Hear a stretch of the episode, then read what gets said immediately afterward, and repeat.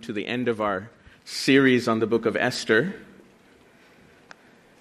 Just as a recap, we started a few weeks ago. We looked, um, the, the subtitle of this series is The Fingerprints of the Unseen God.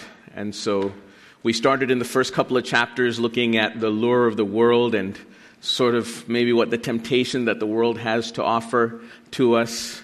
Uh, from there, we went to see a little bit of the battle between good and evil.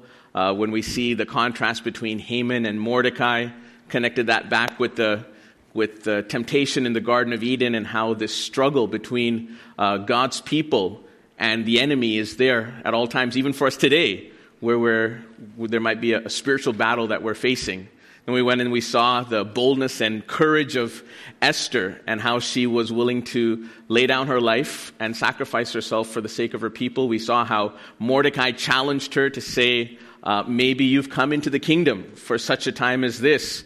And for our own lives, in whatever place or situation that we find ourselves in, maybe we are there in our particular workplace or in our families or wherever it might be for such a time as this, for something that God wants us to accomplish. Last week we looked at uh, how pride comes before a fall, and we saw um, in the New Testament that teaching of Jesus that God humbles the proud person and exalts the humble person, and we see that perfectly lived out in the life of Haman, who uh, was a proud man and pushed himself forward and did so many different things, but ultimately he was brought down. And so that com- brings us to part five of this series and our last uh, part of this series, which we're, which we're dealing with chapters 8 to 10. And the title is Let the Celebration Begin. And so thank you, Keisha, and the worship team for allowing us to enter in with a little bit of celebration because we want to see a little bit of how the story ends and why we need to celebrate as well. So we left off with Haman's plan actually being exposed, uh, the king siding with Queen Esther, and finally Haman being killed. Chapter 8 starts off with uh, the king uh, transferred everything that belonged to Haman over into the custody of Esther. And Esther brings Mordecai into the palace and introduces Mordecai to the king, right? So now the king knows who Mordecai is and exactly what's happened.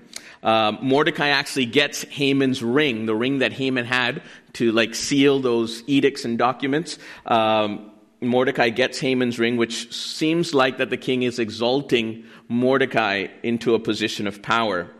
Uh, then Queen Esther goes again to the king and pleads and begs and weeps before the king, asking if somehow that edict can be overturned uh, that Haman made. And the king says, No, we can't overturn that edict, but he gives Mordecai and Esther an idea that they can actually make another edict in order to protect their people. So Mordecai writes in the king's name and uh, he makes an edict that says that grants the Jews in every city the right to assemble and protect themselves. So they're given the opportunity now to defend themselves. So uh, in, in essence, what happens is that those that are still holding on to Haman or still uh, having their allegiance with Haman they're going to be the ones that are going to be killed, as we'll see in this, uh, in this portion of Scripture. And they actually, uh, the, the edict originally was to kill and annihilate all the Jewish people, but what actually happens is the opposite. And now the Jewish people start to kill and annihilate the people that actually hold allegiance with Haman. And as we saw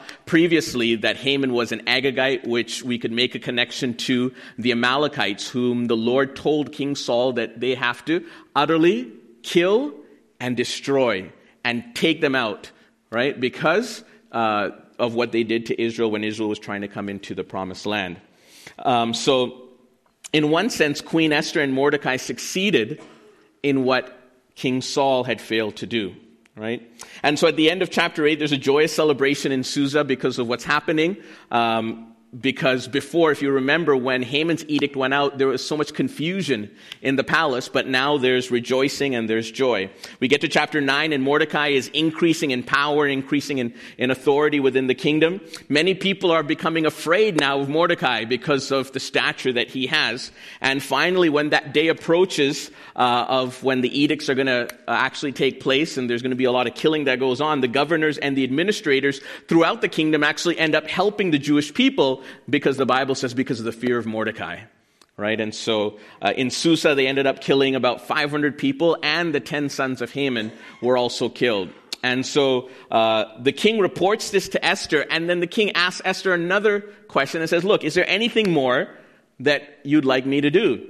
And so uh, Esther says, Well, can the same thing happen again the next day, but just here in the palace area of Susa? And also, can you impale the ten sons of Haman as well? Sort of like just an exclamation point on this whole story. And so that happens, and the next day there's another 300 people that were killed. So throughout the kingdom, it says there was about 75,000 people that were killed on the 13th day of the month Adar. And on the 14th day, they made a, a, a feast, and they were celebrating. There was joy. The 15th day in Susa, the palace area, they actually had a day of feasting and joy.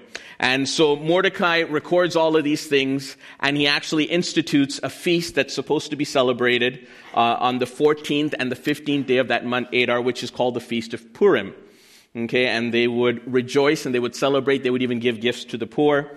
Um, and so they would observe this two days uh, in the year. And so Mordecai and Esther, they write letters to all of the Jews throughout the whole kingdom saying, We're establishing this feast. You got to celebrate this every single year. We get to chapter 10, short little chapter, and it talks about the greatness of Mordecai, talks about how he was basically second to the king, right? And um, small little chapter to end off the, the book. So there's so many things that we can study from this, but we'll just maybe highlight a couple of things. But before that, let's pray. Father, we thank you for this beautiful book of Esther, and we thank you for the lessons that we've learned thus far. And Lord, we just pray that as we look into your word this morning, that you would speak to us, and most of all, that we would be able to do and act on your word, O oh God. So let your Holy Spirit move and speak to our hearts, we pray, in Jesus' name. Amen. So, uh, in, this, in these chapters 8 to 10, there's so many different things that we can look at. A couple of things that I just wanted to highlight, uh, which I believe are more applicationally what we can take out of, this, out of these portions. Number one is, what is our attitude towards those who don't know Jesus? Now, you're probably wondering, Daniel, where did you get that from this portion? Right? Well, let's look at Esther chapter 8 and verse 3. It says, Esther again pleaded with the king, falling at his feet and weeping.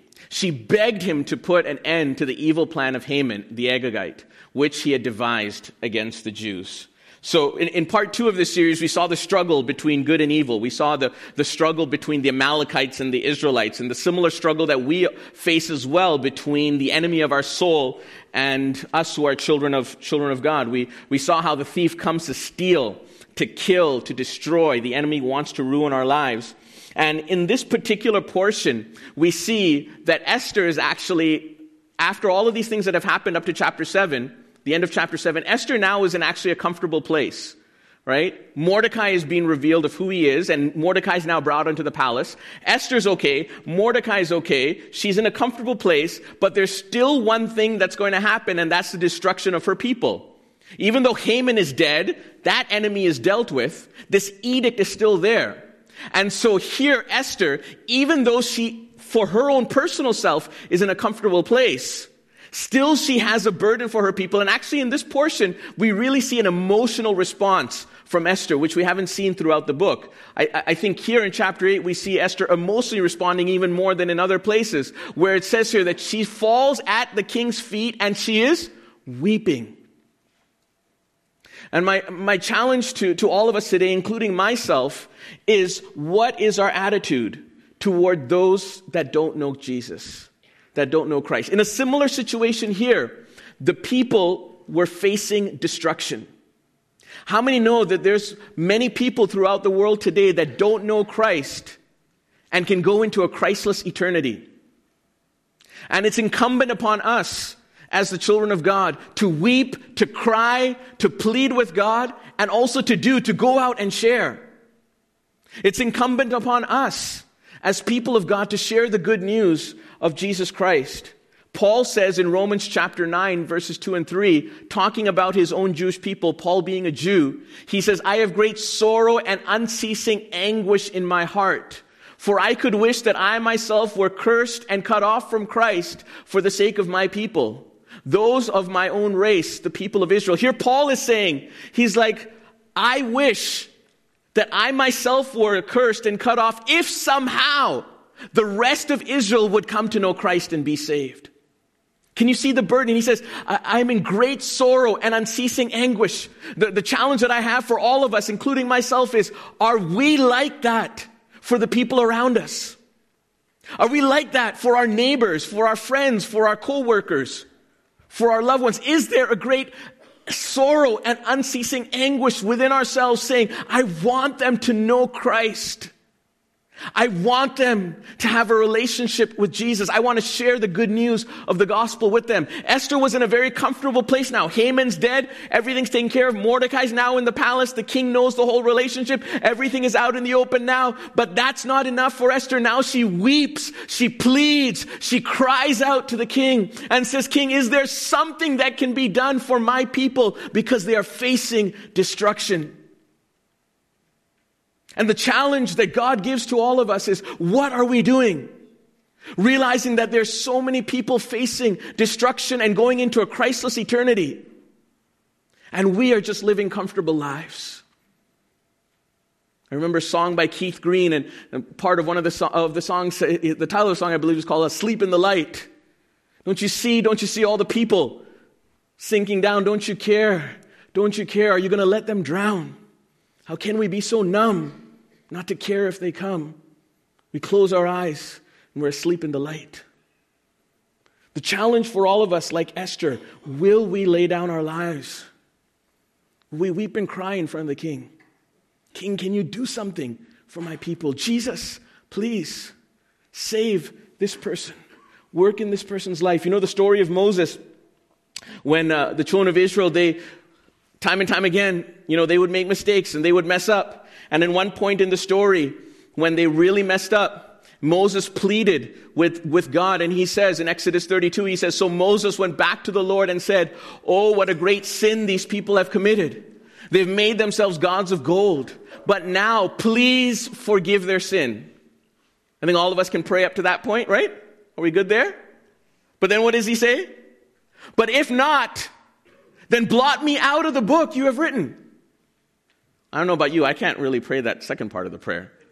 I'm good till forgive their sin. Lord, forgive their sin. But make sure you take care of me too. But Moses here, because of his burden for others, because of his burden for the people, he says, God, forgive their sin, but God, if you're not going to forgive them, then blot me out too.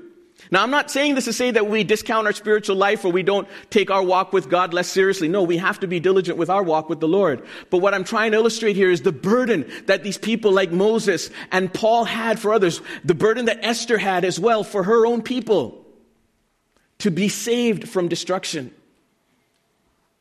She was in a comfortable position, maybe like many of us today. Can we share the good news with others? Do we weep and cry? At the feet of the king.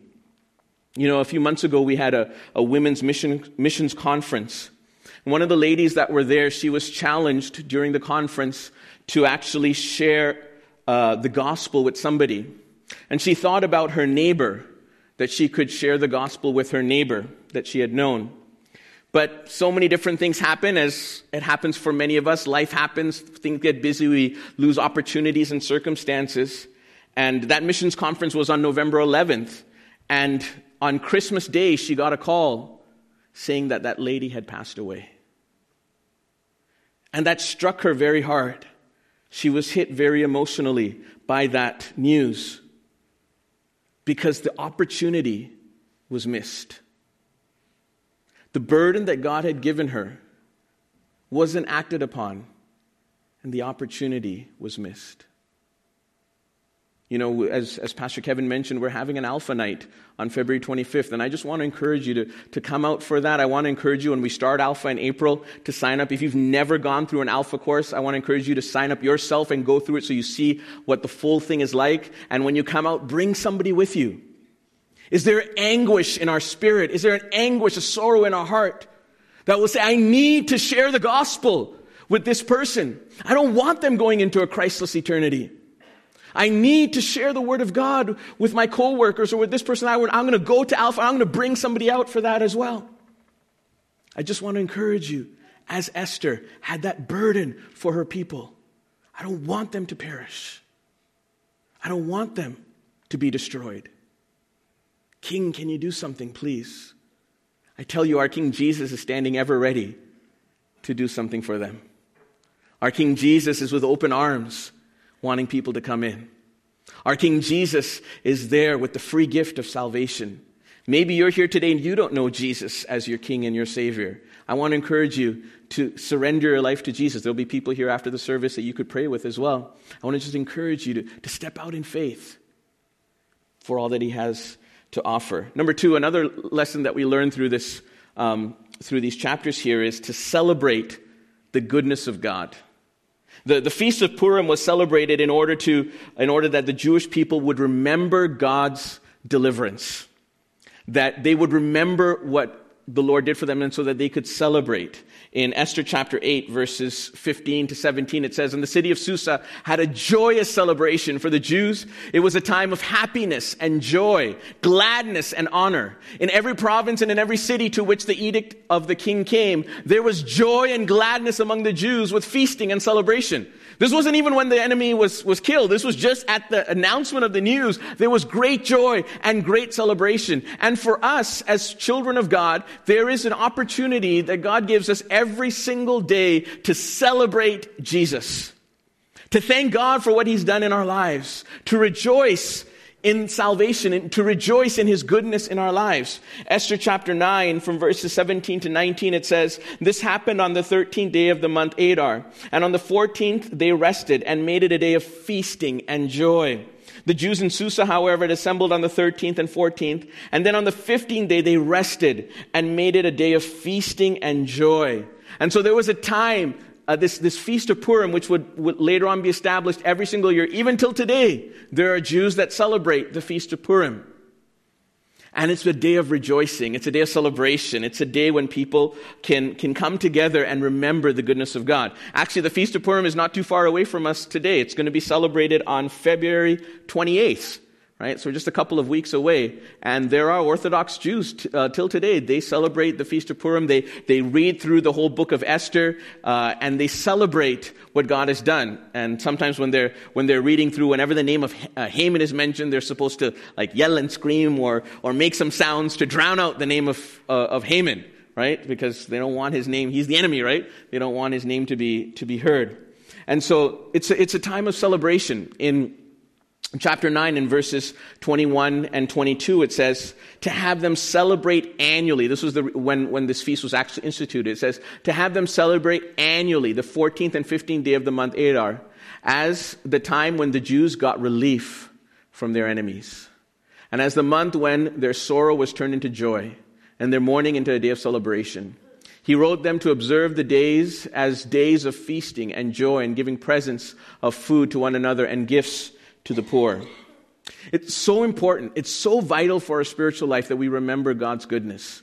It's so important, so vital for our spiritual life that we remember what God has done for us and that we don't forget to celebrate. You know, when the children of Israel came out of Egypt, that was a huge deliverance. Ten plagues that were sent down to Egypt. God brought the children of Israel out of uh, Egypt, brought them through the Red Sea, and there was a, a, a, feast that was instituted while they were there in Egypt, the first time that they celebrated on the time when they were delivered. It's called the Feast of Passover.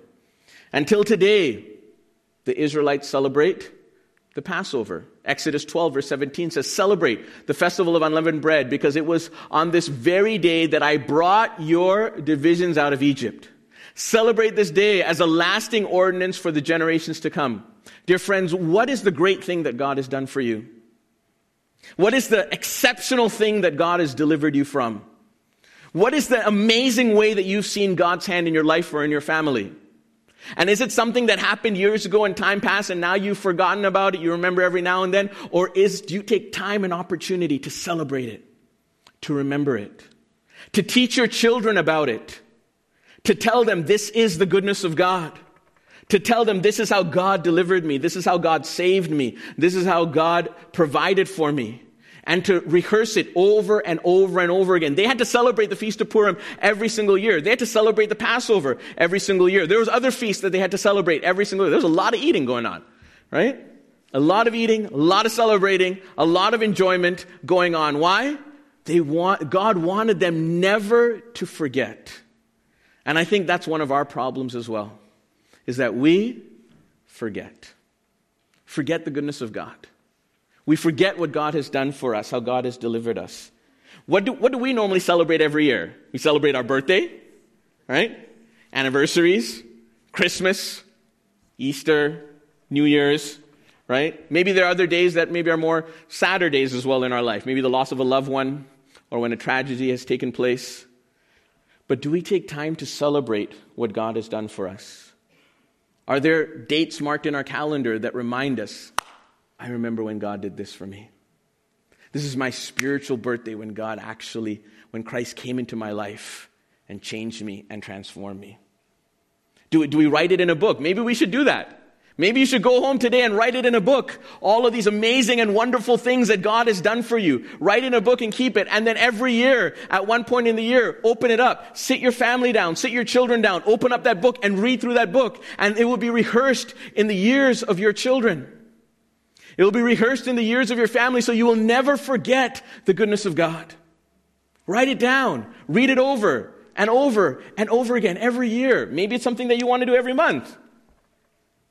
But what do we remember on a daily basis? What do we remember on a weekly basis? What do we remember on a monthly basis? What do we remember on a yearly basis? The point is, celebrate the goodness of God in our lives. It's so easy for us to be so negative on things. We're naturally probably negative people. We always tend to look at the bad thing, or this bad thing happened, this negative thing happened, where sometimes we just tend to be people that look at the glass half empty instead of it half full. But God wants us to celebrate His goodness and what he's done for us. In Joshua chapter 3 and 4, we read about how the children of Israel, when they were coming into the promised land, finally, the culmination of everything that God had said for them, that they would be coming to the promised land. And so when they were crossing the river Jordan, do you know what, uh, what Joshua told the people? Joshua told them, as you're crossing the Jordan River, I want you to take 12 stones from there. 12 rocks. They were pretty big. You had to hold them on, the, on their shoulder and bring it out into the promised land and, and, and put it there as a, as a remembrance. So that in years to come, when people ask, what does these stones mean? They would be able to look back and say, this is when God brought us from this land over the Jordan River into the promised land. When they see those stones, they would be able to remember the promises that God gave to Abraham, Isaac, and Jacob. This is when it was fulfilled, and God finally brought them into the promised land. I wonder what the pillars of remembrance are in our life.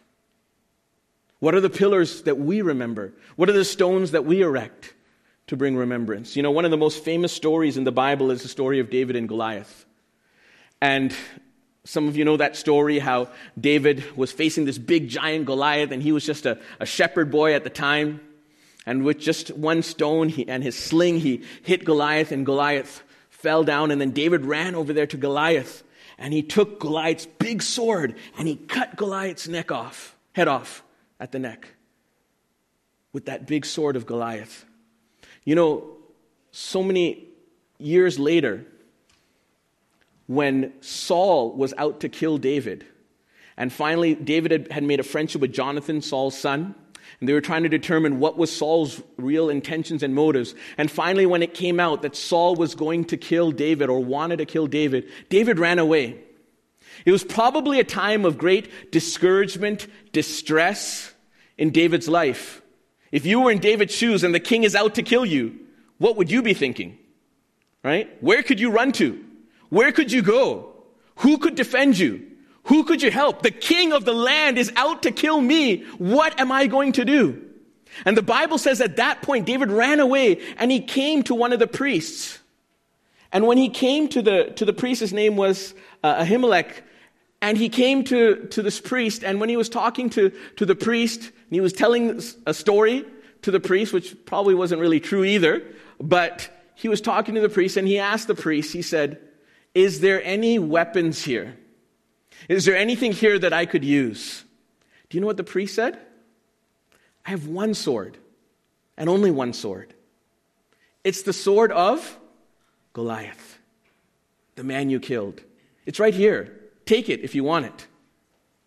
You know what? I think it wasn't so much that David needed a sword, but I really believe in the sovereignty of God and in the fingerprints of the unseen God that God had that sword right there for David, not so much so that David would have a sword to use, but that David would remember what God did for him years before in giving Goliath into his hand. I really believe that at that point in the story, it was more of David getting assurance and trusting God and a remembrance. Oh, see the sword? I remember now when I was just a little shepherd boy. And just with one sling and one stone, I slayed that giant because God was with me. Because the God of Israel was my strength and my refuge. I remember that I'm seeing the sword now and now it's all coming back to me. And I believe that brought strength to David at that time in his life when he was running away from Saul. And how many times in our life God allows situations and circumstances to come into our lives to remind us of what God has done for us. To remind us of His goodness, of His deliverance. So that we would trust in Him as our refuge. We would trust in Him as our help. We would know Him, the God of Israel, who is at my right hand and I won't be moved. God does that for us. And so we remember those things. There's great joy in the Christian life. There's great joy in the Christian message. I love this verse in Luke 15 and verse, verse 10. It says, In the same way I tell you, there is rejoicing in the presence of the angels of God over one sinner that repents. There's joy in this Christian life. Angels are rejoicing when one sinner repents. There's joy that God brings to us as well. When we remember our salvation, when we remember what God has done for us, we can rejoice in the Lord. Number three, and just to close up this whole series, see the fingerprints of the unseen God in your life. Now, I couldn't do this from the beginning because we were sort of walking through the whole book of Esther step by step. But actually, when we look back and we see this whole story, when we come to the end of this book, we can actually look back and see God's hand. In chapter 2, we see Mordecai uncovering a plot to kill the king, but then that goes unrewarded at that particular time. Right? when the lot was cast to determine what month or what day this whole annihilation of the Jews would be, it was actually 12 months away. And so there was time for Esther and, uh, and Mordecai to actually act. Uh, we see how Esther was bold and courageous to intercede for her people. Right? And we see the patience of Esther as well. She didn't rush in to tell the king, but instead she took three days of fasting and she told Mordecai as well to take three days of fasting. And even then, the first time she approached the king, she didn't blurt everything out. She said, King, I want to invite you to a banquet. And then at that banquet, she didn't even tell at that time. She said, I want you to invite you to another banquet. She was patient. And while she was patient, who was working? God was working behind the scenes, right? God was working behind the scenes. It's interesting because if Esther had told the king her petition on that very first day, I don't know how the rest of the story would have worked out because the king wouldn't have known who this Mordecai character is. Right? Only later on he was reminded and he honored Mordecai. Then the whole story came out afterwards. If you think about the story of Joseph in the Old Testament, how uh, we know how he was betrayed by his brothers, sold into slavery, finally came into the house of Potiphar. Even in that, he was betrayed and then sent to prison. And when he was in prison, he interpreted a couple of dreams and he told, he told the, the butler, Remember me when you're set free. And what happened? Good old butler forgot about Joseph. But what if the butler remembered Joseph? Maybe Joseph would have been set free at that particular time. But if he had been set free at that particular time, he wouldn't have been there to interpret the king's, the Pharaoh's dream. Maybe he was set free because of what the butler did, and then what happens? Maybe he goes back to Jacob, his father. Maybe he goes back to his, his brothers to see them. No, jo- Joseph had to stay there for a longer time. Again, you see the fingerprints of the unseen God. You see God working for a very particular time. Same thing with the king. On one particular night, he had a sleepless night. Out of all the things that he could do on that sleepless night, he asked for a book to be read. Out of all the books that he could choose, I'm sure there was probably more riveting stories that he could have read. But he said, bring the chronicles of the kingdom.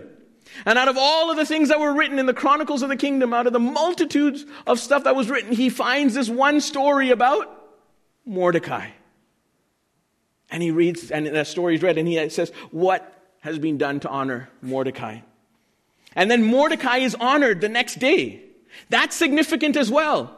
Because later on in the story, when Haman is dead and Mordecai is lifted up and he's writing this edict, if Mordecai wasn't lifted up before and honored throughout the kingdom, then he's going to be sending these letters and people are going to be scratching their heads wondering, who is this guy Mordecai? But because Mordecai was honored, at that particular time, he was led through the streets and says, This is the person the king delights to honor. Because of that, what happens? Later on, the Bible says people started to fear Mordecai. God put everything in place at the exact time, right? And it's interesting because when, when Esther reveals her petition, the king actually takes Esther's side. There was no guarantee that the king would take Esther's side. The king could have said, Yeah, away with you. I don't care about your people anyway. Right? He had tossed out a queen before in chapter 1. Who was to say that he wouldn't toss out Esther again? Or another queen again? But the king took Esther's side, right? And we see all of these various things happening. We see the fingerprints of the unseen God. Even after all of this happens, the king goes back to Esther and asks, Is there anything else that you want me to do? And Mordecai is exalted, and that's good news for the Jewish people. Then Purim is established. All of these things that are happening. Proverbs 16 and, and verse um, Proverbs 16 and verse 33 says, the lot is cast into the lap, but its every decision is from the Lord. Purim comes from the word pur, which means lot, right? I, I, I love this verse because it says, The lot is cast into the lap. Okay, whatever happens. But every what? Decision is from who? The Lord. This is how we rest in the sovereignty of God. This is how we rest in the providence of God. This is how we rest in the goodness of God. This is how we rest in the love of God. We see God working through regular people in regular circumstances to accomplish His purpose. We might not see the miracles and signs and wonders. We may. God works in that way as well. But He's working as well through the mundane, through the ordinary, through the regular things that we go through in our life. It's not a coincidence but it's that God's timing is perfect. God is speaking even in the silence. There's so many great reversals in this book. It gives us hope that God can reverse the course of our life as well. You might think, oh, I've messed up. I've done this. I've done that. Oh, I'm headed in a wrong direction. Oh, my life is not working out. There's so many wrong things. Oh, I can't believe this happened. In the book of Esther, we see so many reversals here. It gives us hope that God can reverse the course of our life as well. There's no need for us to be discouraged. When you read the book of Esther, you see God working there, God could do the same thing for me. He makes all things beautiful in His time. Sometimes we don't see it. It's the unseen God. It's the fingerprints that we might not see. We might, we might miss it. I love this illustration. I wonder if anyone can tell me what this is. This is actually a tapestry. It's a tapestry, the backside of a tapestry that you see all these pieces of yarn. Um, if anyone actually does tapestry, let me know. I would love to get a better picture. This resolution is terrible.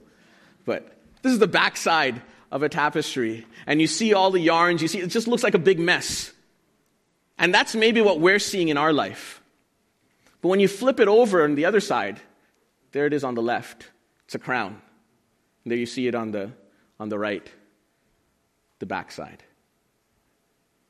And so sometimes that's like us in our life. And we see maybe all of these yarns, we see, look, it's not really making sense. But God is the one that's weaving. God is the one that's working. God is the one that's doing something amazing in all of our lives. And I believe when we get to heaven, we'll be able to see, in one sense, God turning us inside out. In one sense, God flipping us and saying, ah, that's what God was doing. Ah, now I see God's hand in allowing the trials, in allowing the difficulties, in allowing all of these situations. I just want to leave with this, this last verse in Romans 15 and verse 4. We read this earlier on in the series. But it says, For everything that was written in the past was written to teach us, so that through the endurance taught in the scriptures and the encouragement they provide, we might have hope. I want to leave you with hope today. As, you re- as we've read through and, and traveled through the book of Esther, and as we've seen these things that were written in the past, it should bring us hope because God is at work. It's the fingerprints of the unseen God in our lives. Maybe not in big signs and wonders and miracles, but in the little things that God is doing, in the mundane, in the ordinary, in the simple. God is orchestrating our life and God as we surrender to Him, as we yield to Him, as we seek and desire to do His will. God is working on our behalf. There's hope for us. I don't know what your situation is today, but there's hope in a God of reversals that can change course, change direction. We see that here in the book of Esther. So many reversals, so many changes in direction. And that's the story of our life as well. God can do that for you, and God can do that for me. He's delivered us, He saved us, He's transformed us. We're going to sing this song called No Longer, no Longer Slaves. We're surrounded by the arms of the Father. We're surrounded by songs of deliverance. We've been liberated from our bondage. We are the sons and daughters of God. The same way that God delivered his people in the book of Esther, the same way that God protected his people in the book of Esther, the same way that the sovereign God, through his providence, was working on behalf of his people, the Jewish people. We are the true Jewish people. We are the true Israelites who call on the name of the Lord, and we have deliverance from bondage today. Let's sing.